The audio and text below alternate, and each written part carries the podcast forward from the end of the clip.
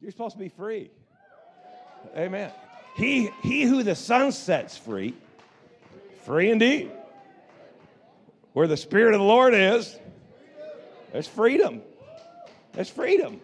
Amen. Uh, you know, uh, you know the problem with a deceived person? They don't know they're deceived. You know, if they knew they were deceived, they wouldn't be deceived anymore, right? They'd just be ignorant. And I know you're not ignorant, so there's a chance you might be deceived. You might be under the impression that the more quiet you are, the easier life will be. No, no, no, no. Uh, you know, you, you, you might think, well, church is a place to be, you know, reverent before God.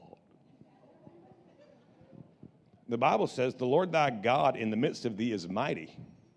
He's rejoicing over you with singing. You know what the word rejoice means? It means to spin about in circles, jumping up and down, making a loud, clamorous noise. You know, God's pretty excited about you. And I think that you ought to show a little excitement about Him. Come on, He's doing great things in your life. That's what we're talking about. Amen. Amen. You, you know what we need? See, because uh, a lot of times we're praying for stuff, we're asking God for stuff, and, and uh, but it's not. We we're a little bit off track because we ask God for stuff that isn't really what we need. You know what I mean? You know, you're, you're, you're, praying, God, you know, give me power. You got enough power to blow the lips off the front of your face right now. You don't need more power. You, you know, you, you, need a little revelation, right? You need His Word. Let me tell you what's gonna. Let me tell you what's gonna give you the upper edge and, and set you uh, uh, at a level that, that just has the ability to humiliate hell every day of your life. It's revelation of His Word. Okay, his word, his word is, is going to, uh, you know, if you can receive with meekness the engrafted word of God, that has the power to, to set you free. That has the power to change the way you think, which will change the way you feel, which will change the choices you make, which will change the actions that you perform, which will change the habits that you develop, which will change the character that you possess, which will change the end result that you experience. I mean, a lot, a lot of us are trying to change the experience that we've got going. We want to, we want to change the circumstance or the situation, but, but, but when we want God to change, well, yeah, but if He changed it, you wouldn't sustain it for five minutes. You, you know, you get in a prayer line, get freedom. By the time you get to the car, you're just as jacked up as you were when you came in. How did that happen? Well, you got to change. You got to change on the inside. You got to change the character. You got to change the habits. You got to you got to change the actions. You got to change the choices. You, you got you, you got to change. You know, it gets down to that thoughts. You got to change the way you think. How do you know that not everything you think is right? About three percent. The rest of us are going. That's those people. We're nudging people. See, I told you you were wrong. No, no. Here's the problem: is that is that we don't always think right. So we got to get in the Word of God to help us change the way we think. Right? We got to think. You know, God when He said, "My thoughts aren't your thoughts," it wasn't a put down. It was an invitation up. And, and, in other words, he said, you know, hey, I can help you with this. I, you know, I can, I can bring you to a level where you can see stuff you couldn't see before. And if you ever get to a place that you can see what you couldn't see before, well, then you can go where you couldn't get before. And if you can go where you couldn't get before, you can touch what you couldn't reach before. And if you can touch what you couldn't reach before, you can do what you used to say was impossible. Man, I'm telling you, where God's pulling you is to a place of insane, victorious power. Man, he, He's leading you into a life that is just stinking amazing. Amen. And, and, and, and, and dude, I'm going to tell you how he's going to do. it. He's going to do it through his word. So you got to get it in his word every day. You got to get in the word and get the word into you. And I'm not talking about reading chapters at a time. I think that's a great spiritual discipline. You're going to read the Bible this year, go for it. But you have to have a verse or two that you are, you know, that you're meditating on day and night. You know, that you read it and repeat it and read it and repeat it and read it and repeat it and read it and repeat it. And then you just chill there and think about it for a little bit. Let the Holy Ghost talk to you about it. And then, then you, and, and you're equipping yourself so that at any given moment when the enemy shows up, you can just punch him in the throat. Because you got the Word of God. Amen. Well, well which, which one do I start on? Who cares? You know, when the enemy's messing with your kids, throw a financial scripture at the devil. That'll mess him up. Well, you mean I don't have to have the right one? Anyone is better than none right? So, so just, just, just grab onto some scripture, man. Just start getting it in you, amen. If you're here today and you don't own a Bible, if you'll hold your hand up, our ushers will bring one to you. It's our gift to you. We want to make sure everybody has a copy of the Word of God. There's no excuse for a believer to not have God's Word. You can download an app and have a dude read to you out of the book of Proverbs, a chapter every day before you get out of bed. You know, you can have people email it to you. You can have it texted to you. You can, you can get it a thousand different directions, and the fact that you don't have a life verse is nuts. We need God's word. Amen. I said we need God's word, and, and why? Because God's word is is it, that's your ticket, man. That's your ticket. That's the ticket to your freedom. That's the ticket to your to to to my God. That's the ticket to your breakthrough. That's the ticket to your healing. That's the ticket to your financial stuff. That's the ticket to your health. That's the ticket. That's the ticket to, to a peaceful habitation. That's the ticket. See, don't you think it would be really weird? Isn't it really weird? I don't know very many people that sit around watching the TV and the, and the numbers are popping up. The numbers are popping up. Oh, I hope we win. I hope we win. Did we buy a ticket? No. Well, you're not going to win without a ticket. Okay? Uh, and I, I, can already tell that there's some religious person in here going right now, well, is he telling us that we should buy tickets? Is that the word from the Lord today that we should go buy? No, just stay with me. But you know, it's, it's just weird that you think you're going to win something that you haven't got to hold it. The, the Word of God's your ticket.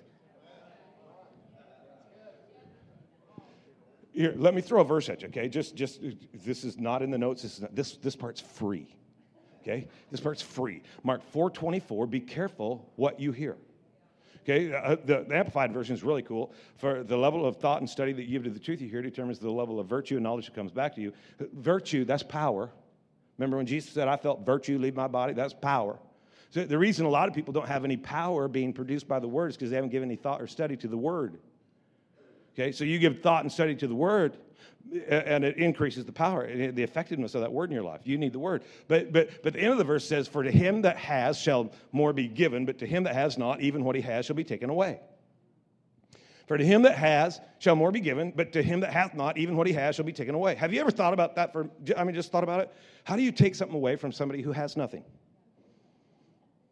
I mean, that used to really bother me because, you know, hey, when I decided to get serious about God, I was going to get serious about God, and I'm going to get in this book, and I'm going to learn this book, and I'm going to understand this book.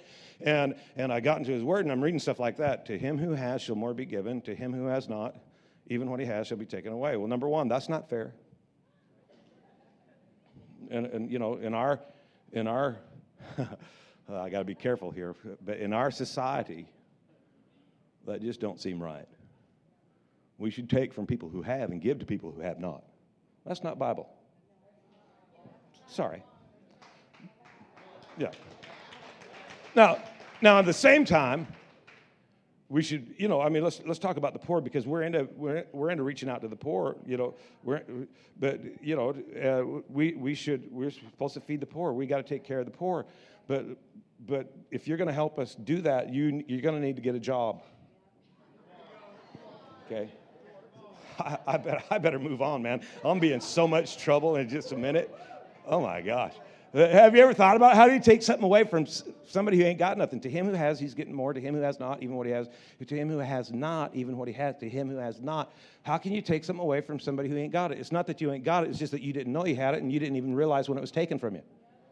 So the enemy's ripping you off of things that you didn't even know that you possess. Well, why didn't you know? Because you never gave any thought and study to what God said. And since you didn't know what God said, it's hard to get in agreement with God because the Bible says that if any two of you agree together, you know, man, yeah, you, you can walk together, right? But to walk together, you got to be in agreement. To walk with God, you got to agree with God. agree with God, you kind of got to know what He said. So you're getting ripped off all the time and you don't even know it. You, don't, you didn't even realize that your victory was missing. You just justified not having any. Well, you know, because life is hard and people are mean and the devil's, you know, ugly. Yeah, but for this purpose was the Son of God manifest that he might destroy the works of the evil one. He, he, destroy, he destroyed the works of the, he, did, he, didn't, he didn't break something, he, he annihilated it. Okay? Something that's broken can be repaired, but when it's destroyed, it's rendered powerless. How did a defeated devil gain victory over a victorious believer?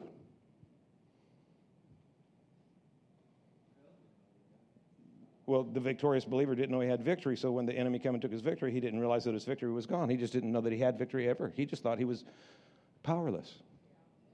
You're not powerless. The same spirit that raised Christ from the dead has now quickened your mortal body. I mean, we're talking about the very same stuff that Jesus was walking around using to heal the sick and raise the dead. That's at your disposal today. And I'm here to tell you that, you know what? God wants to give you a revelation of power and an increase of power in every realm of your life. And hell's having a meeting right now trying to figure out what they're going to do with you if you ever buy in to the truth that God's word is going to empower you and position you to win and succeed in any given situation in life. I'm, I'm, telling you, man, demons are like, oh my God, oh my God, what are we going to do? What are we going to do? And they're trying to mess with your head. Tell them, shut up. Why, why do we praise God? Well, because of what Jesus said. Jesus said that out of the mouth of babes and sucklings, you have ordained strength to silence the enemy. Uh, uh, you have ordained praise, one translation says. You have ordained praise. Let me tell you what your praise does. Your praise tells hell to shut up. Hell can't even, hell has to step back and be silent when you're praising God. And, you know, and that's why that's why so many people struggle when it comes to this praise thing. They're sitting there and all you're thinking about yourself. Trust me, we ain't praising you. The word worship means to rivet your eyes on someone or something, to sit at his one feet, even as a dog sits at his master's feet, licking his master's hand. When we come to worship, our mind ain't on you. That's why we turn the lights out, so you can maybe forget about you for a minute. Because what's it, what are we doing? We're, we're telling hell, shut up.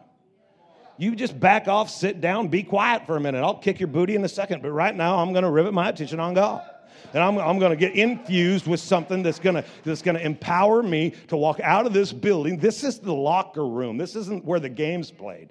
This is the locker room. We're going to go hit the field in a minute, and when you get out there, you're going to you're going to kick some booty this week. Why? Because God's going to infuse you with an inner strength, and you, like Paul, are going to say, "I'm ready for anything equal to everything that comes my way through Christ, who's infusing me with an inner strength. No weapon formed against me can prosper, and every tongue that rises against me, I just say, shut up. Why? Because I'm going to walk in the victory that God's given to me. You know, Matthew, Matthew 28, 18, they'll plop that one up there for you. Matthew 28, 18, Jesus said, All power is given unto me. All power. Everybody say all power. Okay, now, now remember, he's we're talking about the guy with all the power. Hello, somebody. We're talking about the guy with all the power, but the part that I want you to focus on is that where it says, All power is given. All power is given. You have power. Okay, you have power in all different arenas of life. You have power, but all power is given. Okay, so you've been given power. You have already been given power. And God would like to increase that power. But you don't need to increase the power to somebody who won't recognize the power that they already possess. So if you can't recognize the power that you have, then why would He increase your power? Because you know you don't you you you, you are, are you with me? See he wants to give you power. Now the other side of the coin is it can also be taken. And see i think that we understand that we have power but we can lose power. So we get this this mindset that says well since i have power what i need to do is protect the power that i have. Because if I, if, if I use it or if i abuse it or if i let somebody take advantage of me i'm going to lose my power. No no you, you have to do life god's way Okay, you want a God like result. See, if you're going to be a first chair believer, if you're going to be a guy who is a wholehearted servant of God, you got to do it God's way. You don't want to hang out very long in the second chair of, of, of compromise, where there's duplicity, where it just depends on who you're with and where you're at and what's going on. Because someday your church you is going to make a decision that your work you doesn't want to, you know, initiate. Someday, someday your church you will say something that your, that your golfing you disagrees with. You got to become a whole person. You got to get healed. And you, you got to say, you know what? I want to be a wholehearted servant of God. I don't want to live in a chair of conflict. I don't want to be at conflict with God. I don't want to find myself in a, in a, in a chair where, I, where there's complacency and where I, I'm just satisfied. No, no, no. I, I, I'm going to press in and be the wholehearted servant that God's called me to be and I'm going to realize that, that it, uh, it, Jesus has already shown us what to do with this power. We talked about it last week, but I, I just want to get us all on the same page real quick. And, and, you know, and if you got your Bible with you, open it up and let's look at it together. If you don't, they'll put it up on the screen. But in John chapter 13, in John chapter 13, you know, it was just before the Passover, and Jesus knew that the hour, he knew what was going on. He, and, and you know, and, and uh, look at verse 3 real quick. Just drop to verse 3. Jesus knew that the Father had put all things under his his power. Jesus was aware of his power. And, and, remember the story that what he's doing here is he's showing the guys, I mean, he just walks in, he's got the power. There ain't nobody in the room that's questioning who has the power. Okay, it's Jesus has the power. And Jesus walks in, understanding who he is, what he's got, and he takes his robe off that signifies his authority, and he picks up the towel that should be worn by the servant, and he goes to washing their feet, right? And he's washing their feet. And it ain't about getting dirt out from between their toes, but it's about using power to not to elevate your own status, but to elevate the status of everybody else in the room. And that's what Jesus is showing them. And down about verse 12, if we drop down to that, it says, and uh, there it is. When he had finished washing their feet, he put on his clothes and he said, Do you understand what I've done for you? Do you, do you get this? Are you seeing this? And I got to tell you something. Those guys in that room, they got it. They, they, they had great following. They were very popular. They had, they had incredible you know, lives, but not what, there's no record of any one of those guys having any issue with arrogance at all. Why? Because they just saw the guy with all the power and he explained it. He made sure they got it. And today, you and I need to make sure we get it. Do you understand what I have done for you? Look at verse 13. You call me teacher, you call me Lord, and rightly so, for that is what I am. Verse 14 says that uh, uh, now that I, your Lord and teacher, have washed your feet, then you also should wash each other's feet. So I've, I've taken on the role of servant to you. Now you should do that for each other. Look at verse 15. It says, I've set an example so that you should do it the way that you've seen it done. Look at 16. And I'm telling you, this, no servant is greater than his master. See, a lot of times we, we like to use verses a little bit out of context. You know, because we, we, we like to tell people, no, whoa, whoa, whoa. You remember who you're talking to. Remember who you're talking to. I'm the master, you're the servant. A servant is not greater than the master. So you make sure that you speak to me correctly. Do you hear me? You sure? Don't you forget. No student is greater than his teacher. That, that wasn't the point he was making. Here's the point he was making that when you refuse to serve others, you're saying, Well, that's good for you, Jesus, but I'm better than you. See, when you won't bend your knee, when you won't take off your authority, when you won't use your power to elevate the status of others, you're saying that you're better than Jesus. And Jesus is making it very, very clear if you're going to be a wholehearted servant of God, you're not going to, you're not going to use your power for what you want. You're going to use your power for the purpose that He gave it to you. See, God ain't never done anything without a purpose. Matter of fact, you're not a mistake. In Jeremiah chapter 1, verse 5, he said, Before I, before I formed you, I knew you. you. you know, it's like God said, Hey, I, I was sitting there thinking about the future, and I saw where you were going to fit in. Man, I had a dream about the future, and you were in my dream, and, and I saw exactly where you were going to be. So I sanctified you, which means all it means is just churchy word that means uh, uh, I made you different. You're, you're set apart. You're not like everybody else and I ordained you, which simply means I empowered you. I empowered you to fulfill the purpose where, that, that you were created for. I mean, you, you have a purpose for your life.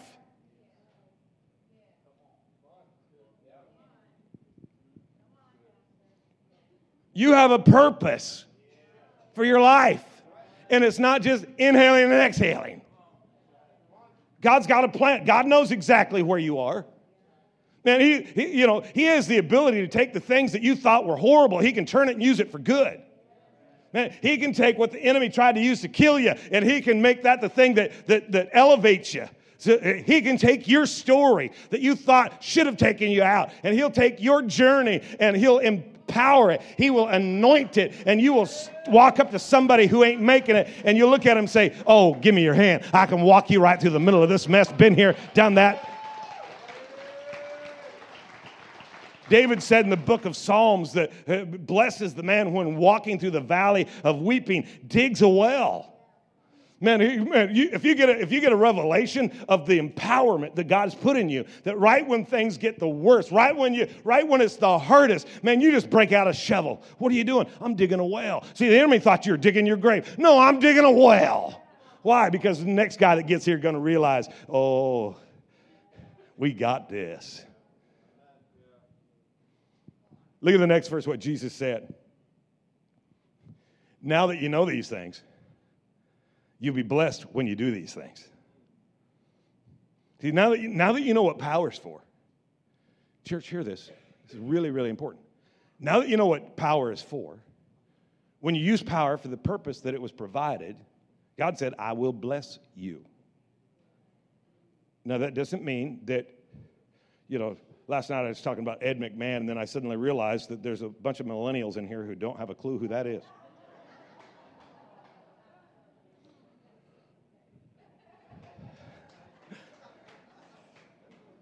Get to think, you know, sometimes it's really weird how old we've gotten. Hey, hey, come here a minute. Got a great friend, got a great friend here from Oaxaca. Did I say it right? Yeah. yeah I, I, did? Yeah. Oh, man, I said it right. Oaxaca, Mexico. Been there 16 years. Uh, uh, I've known him his, his, entire life. His sister was in my graduating class in high school. His father, I worked for his father when I was in high school, uh, driving tow truck and had a gas station. And, and, and uh, his mom and dad uh, you know, eventually started coming to my dad, one of my dad's Bible studies. They got filled with the Holy Spirit. They got kicked out of their church, and then they went to, to, to Mexico. Well, that's just how it happened. It just broke down that way. You know, we had a refugee camp for, for Lutherans for a while. It was okay. And, uh, um, I mean, it's all right. It's, it is what it is. And, and then, then his folks did uh, several years, 15, 16 years, as missionaries in Mexico. He, he was raised in that environment, got excited about God, went to Christ for the Nations, met his beautiful wife, and uh, went to Mexico. And he's been on staff with his father in law in uh, Oaxaca. That's, that's so good. Because well, I wanted to say in what happened. And, and uh, uh 16 years there, little church, about 3,000 people. Greet the people. Hi. Um, you, want to introduce? you want to play the drums? Um, well, see, what, would you stand up? If you could. This is my wife, Marisela. And um, my daughter, Daniela, and my son, Michael. So.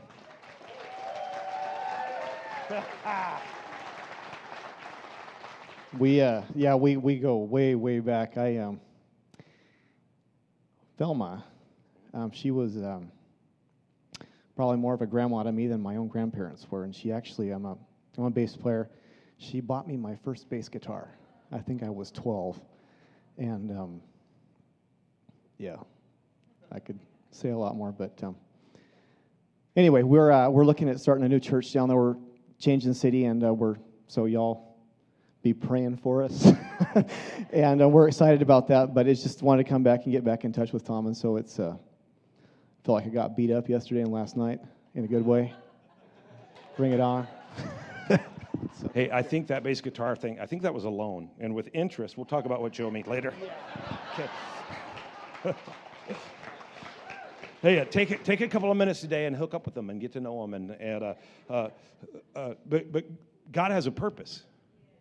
God has a purpose. He's tying you to people that make a difference and you look back and it don't make any sense sometimes in the middle of the story it's like what in the world eh, eh, david said i look behind me and i see where you were there you know, eh, you know, and sometimes you, you know you look back and you, and you realize that hey, God really is working on purpose. And if you and I can align with Him and His purpose, if we can understand His purpose and then go after it with everything we got, man, when you want what God wants for the same reason God wants it, you, nothing can stop you right? The enemy wants to convince you that you're powerless, that you, that you can't handle what you're facing, that, that this is bigger than you. And, and Jesus just wants you to know hey, listen, it's too easy. Whatever the situation you're in, all you got to do is whatever strength you can find, whatever gift you possess, whatever opportunity opens up, just use it to bless somebody else, and I'll take care of you.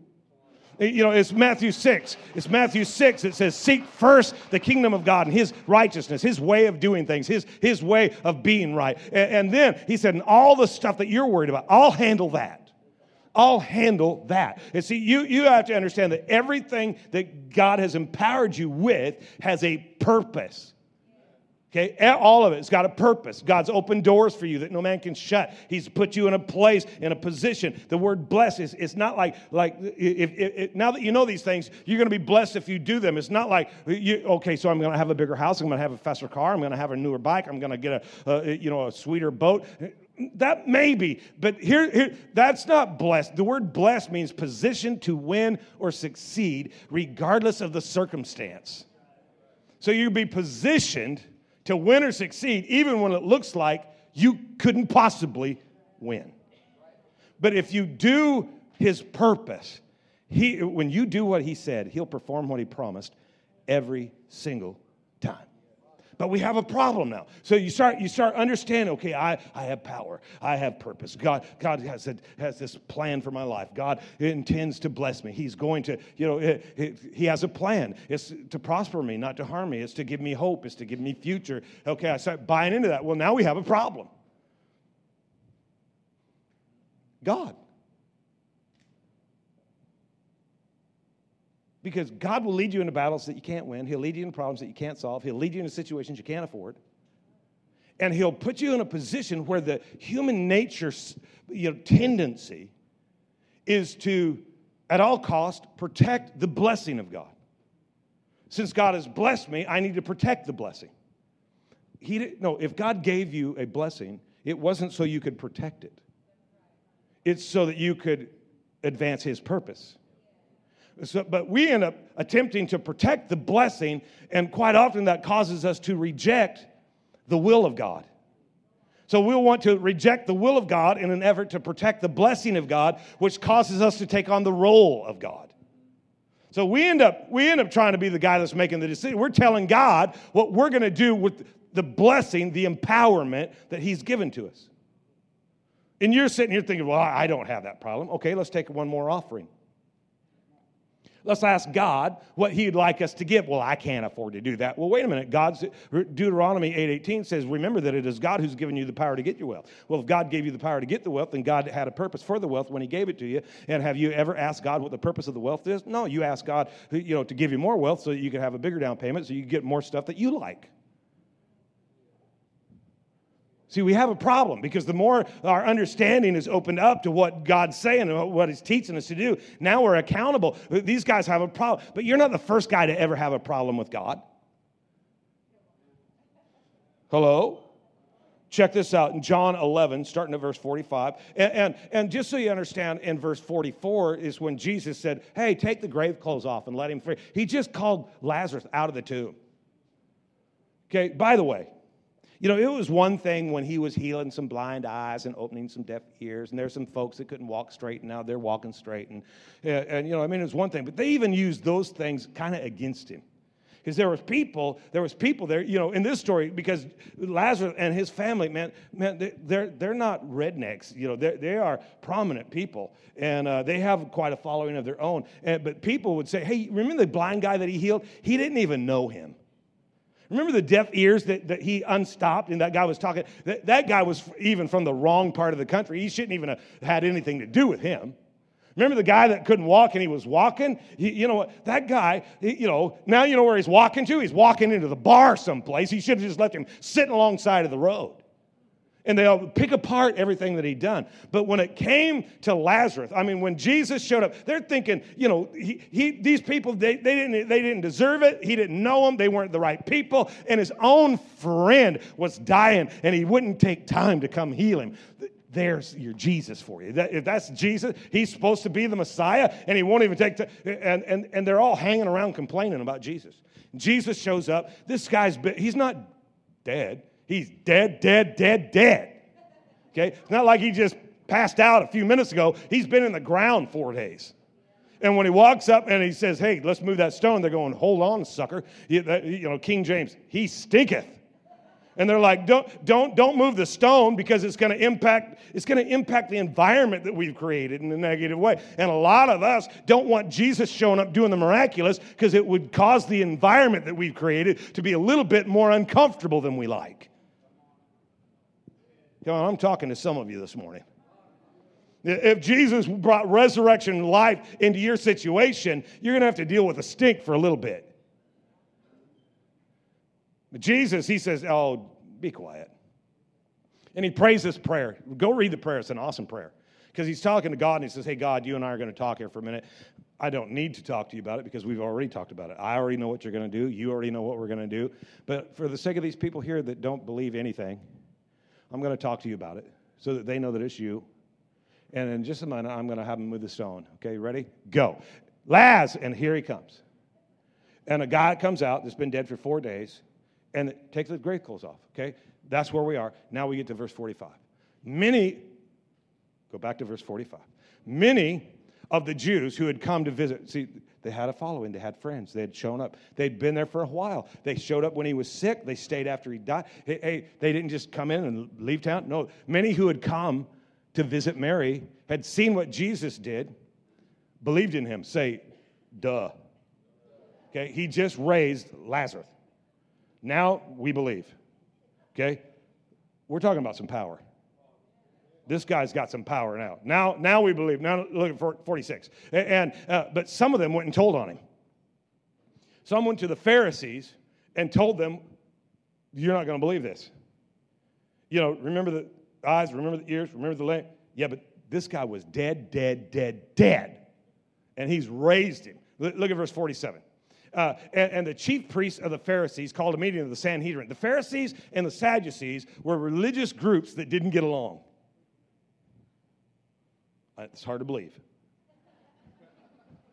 And out of those groups, they had a group called the Sanhedrin. And the Sanhedrin is kind of like the, the, the Supreme Court and, and uh, they were put in power by, by the Romans and by, by, by the people, uh, not, not, just to, not just to help with uh, you know, earthly legal stuff, but to help discern and understand uh, God law. And, and uh, they didn't get along, but now they've come together to have a meeting to work together because they have a common problem. Because, hey, we, we got this position, we have this power. And, and, and the Sanhedrin, by the way, one of their main objectives was to identify, because the people are, they've been for a long time, we've been looking for the Messiah. And one of their main objections, uh, or, or you know what I'm talking about. Their, their main assignment is to, uh, is, is to recognize, because there's everybody's showing up saying they're, they're, I'm the Messiah. Well, Sanhedrin, one of, one of their objectives was to, to identify if this is the true guy or not. So they're kind of in a hard spot because you don't want to back the wrong guy. Because you back the wrong guy, the Romans are going to take you out. And, and, and, and this nation of Israel is not going to be super happy. And so they had a job, and, and, and it was to identify the true Messiah so that when he came, because they were under the impression that when the Messiah shows up, man, this nation's going to rise up and it's going to rule the earth. And now we got this Jesus cat who's going around and everybody's saying, oh, we think that's him. And they've even asked him, hey, I, you, you call me teacher, you call me Lord, and that is what I am. Okay? And so now the Sanhedrin, they all get together and they're having this meeting, right? And, and, they said, What are we accomplishing? Here is this man performing all of these signs and miracles. Look at verse 48, it's, it's awesome. If we let him go on like this, everyone will believe in him. Does that not just sound like the church? If we let him move, believers will start coming from the, out of the cracks We'll end up with people we don't like coming to our church. If we let him do what he intends to do, the environment that we've created is going to shift. Muslims will come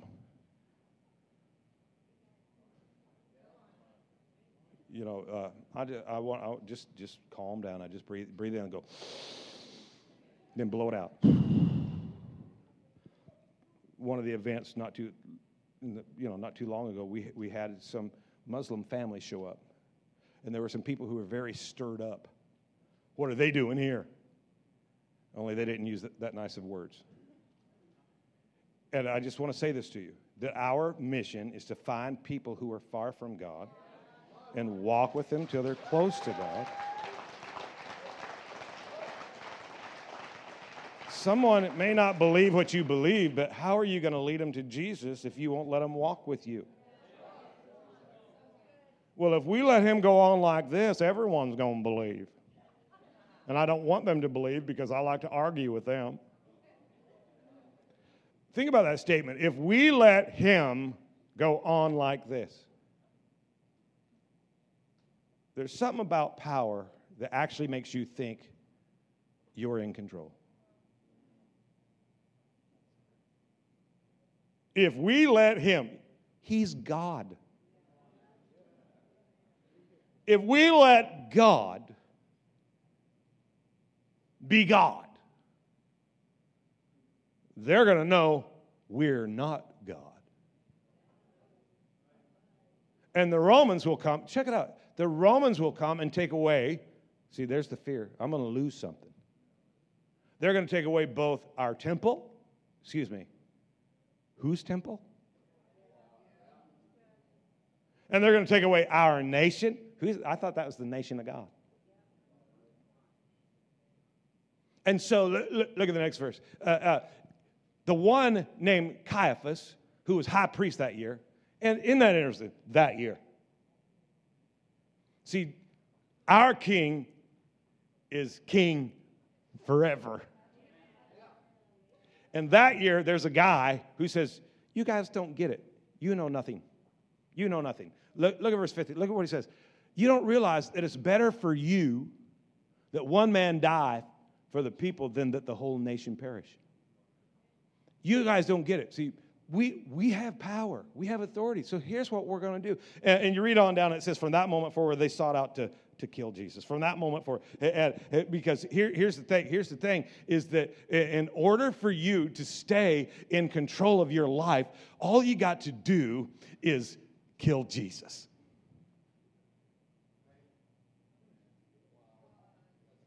See, all you got to do to get what you want is to eradicate God from your life. And you can have religion because religion is it's the same root word we get the word relic from. Religion simply means that which is left behind. So after God's gone, you have religion. So you can have religion and not have to worry about God. But if God is alive, if Jesus is on the throne, if He is the one that you are a wholehearted servant of, He's going to tell you to do stuff you don't like. Because He don't care. Because He's going to change you. But He can't change you without challenging you. And oh, hello, somebody. He's gonna, he's gonna elevate. He wants to empower you, but first we got to see if you'll use power for the purpose it was intended. Are you gonna protect the blessing, which would make you reject the will? Or will you embrace the will even if it costs you the blessing? See, one thing we know about God's character is that if it's His plan to prosper me, I probably don't have to worry about the blessing. I just better find out what the will is.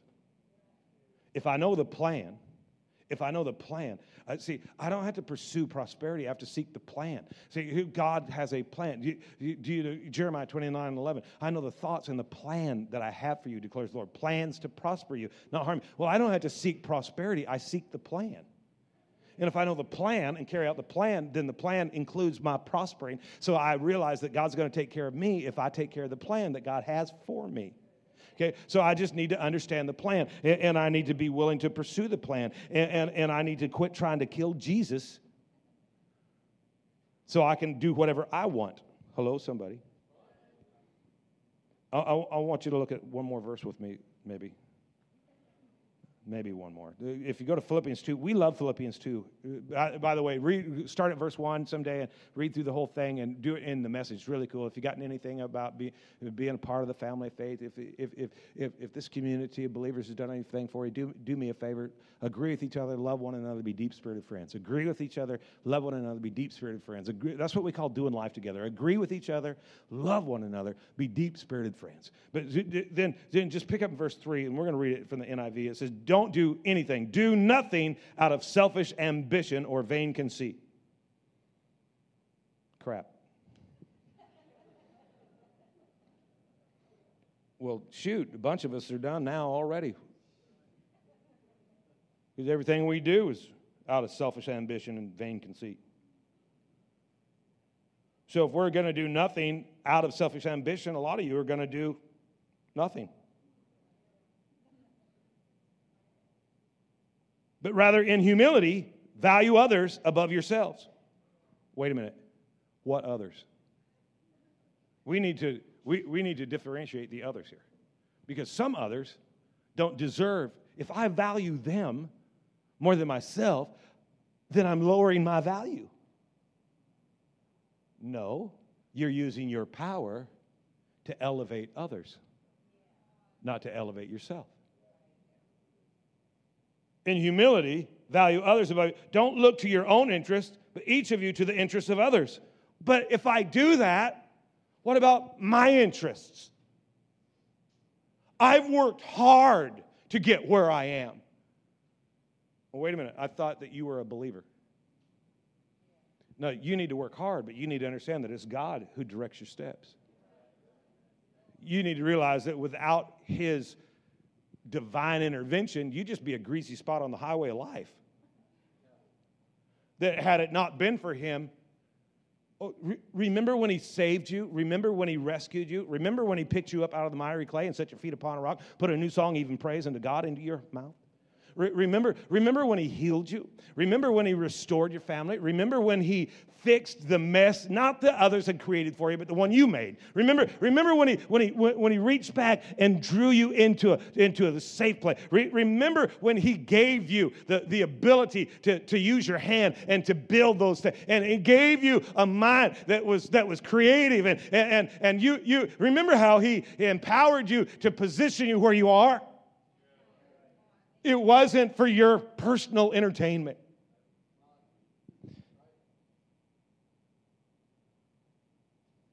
Can I just tell you that if you have a problem with Day of Hope, or if you can't drop off your shoes, your future is not going to be super big.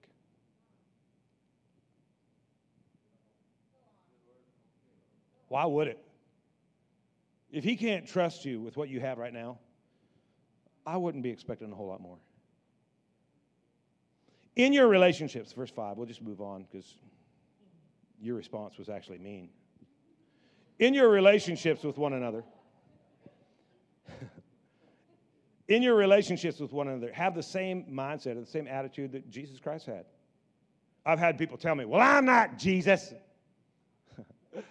well, he's not done with you yet. You'll get there who being in the very nature of God, he being in very nature God, did not consider equality with God as something to be used for his own advantage. One translation says it's something to be grasped, something to be held tight. No, you don't get tight fist with what God's giving you, you get open handed.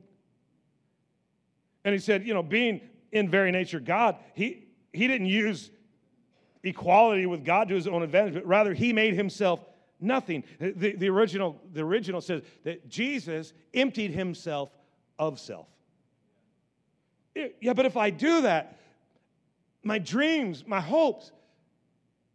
See, here's where we got to remember most of us have a t-shirt and a bumper sticker, but we don't we don't really believe God. I mean, if we do it his way, he'll take care of us. I'm not talking about, you know, you're going to end up, you know, just destitute and broke. No, no, no, no, no. No.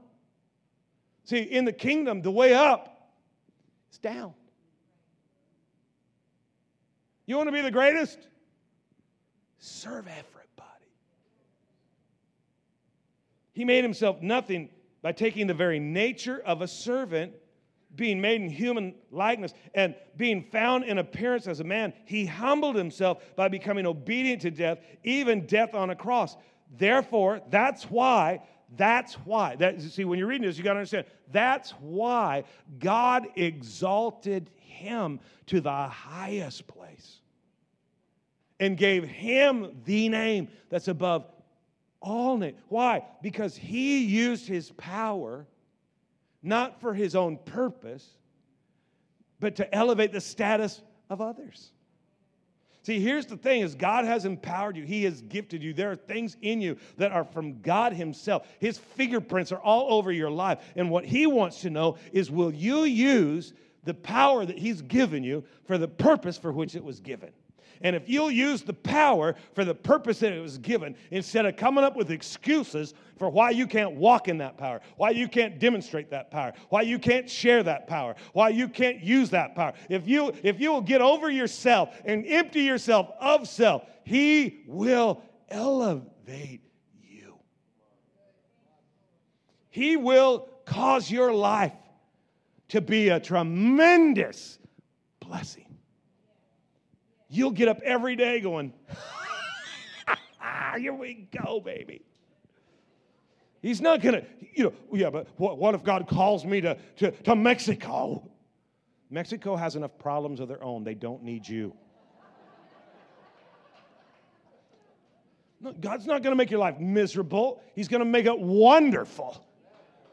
He, he, knows, he knows how to bring fulfillment to you. He, know, he knows how to, how, how, man, he, know, he knows exactly what you're needing. And the enemy's trying to tell you, like those other guys, oh, you, you better snuff him out. You better snuff him out because if we don't snuff him out, you know what he's going to do? Everybody's going to see it's him. And we need him to think it's us. We, we need people to look at us and recognize how awesome we are. God needs to change the way we think. Because his desire is to increase your power. I'm telling you, God wants to give us greater influence in our cities. But we got to use it to elevate the status of others. You know, we, we got to see this opportunity that God's blessed us with. And we got to recognize the purpose for which it has been given. And it's, it's to pull others up. It's to pull others up. It's to, it's to reach out and say, okay, look, I know you don't deserve it. You don't deserve it, but here's, here's a hand of forgiveness. Why? Because God has empowered me to forgive. You know, it, it's to reach out and say, hey, there's healing available for you. Come on, just be healed, be set free. You, know, uh, don't, don't, look back to the past. So we, we, we've all come from a weird past. Let's all embrace the future. And we need to use what God's empowered us with for the purpose for which He's given it. We got we to live to bless others. Your life is going to make an eternal difference in the lives of multitudes. And the enemy doesn't want you to know that. Your life is making a difference today. God wants to open your eyes and show you how, how to increase that, that effectiveness. And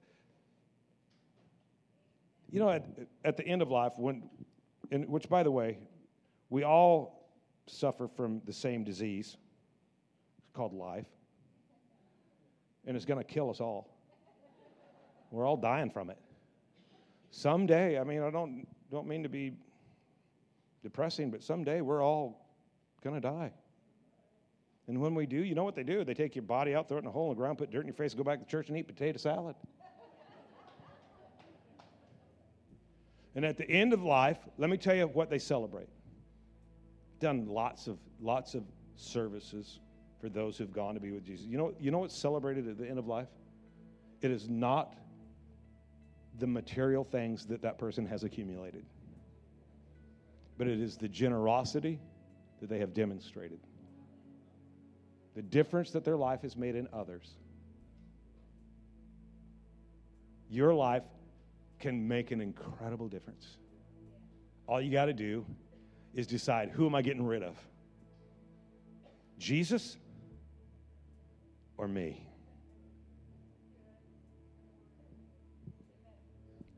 Don't you wish we'd started there today? Because that's the question.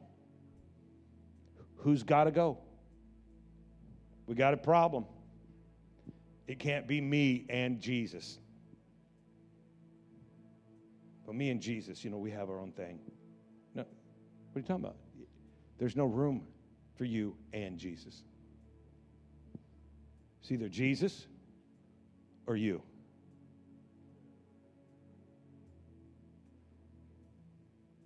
Today, we got to make a choice. As for me in my house, remember what Joshua said? As for me in my house, it's him. Bow your head. Father, today, we come to this place of decision. And God, we just want to declare today that you are our choice. I have decided you be Lord, you be God.